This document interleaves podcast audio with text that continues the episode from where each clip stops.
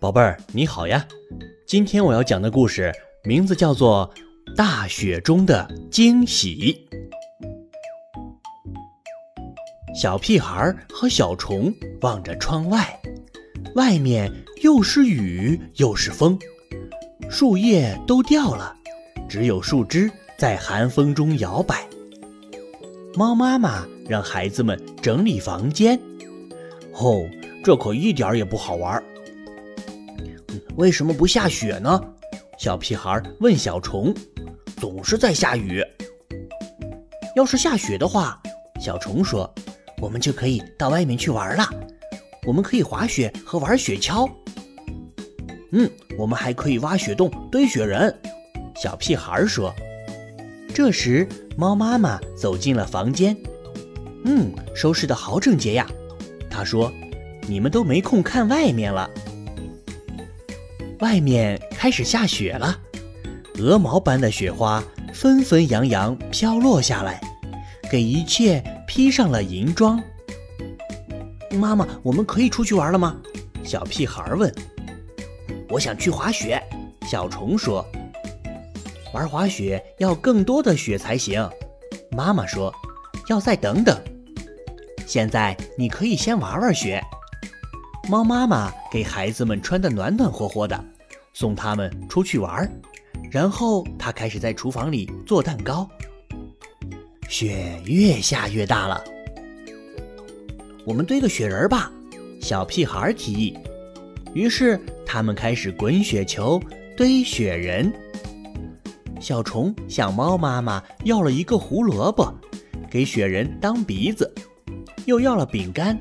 做雪人的眼睛和衣服扣子，最后还把鲜艳的围巾戴到了雪人的脖子上。堆好雪人，雪已经很厚了。小屁孩和小虫又冷又湿，要回到屋里暖和暖和啦。猫妈妈帮他们脱下湿外套，挂在壁炉旁边，又给他们倒了一杯热可可。这时，有人在敲门。哎，是那三个流浪汉来了，汉斯、本尼和沃尔夫。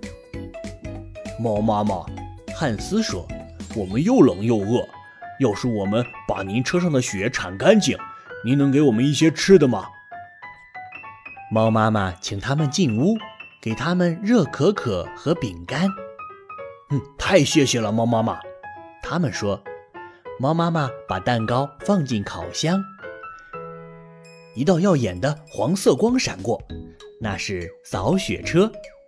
扫雪车发出好大的声音，吭哧，停了下来。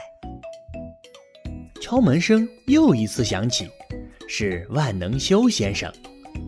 你好呀，猫妈妈。他说：“雪下的太大了，我都没法扫雪了。我能在这儿休息一会儿吗？”猫妈妈请万能修进了屋。嗯，真香啊！万能修先生问：“你在烤东西吗？”“嗯，在烤蛋糕。”猫妈妈回答：“暴风雪蛋糕。”就在猫妈妈把蛋糕从烤箱里拿出来的时候，敲门声又响了。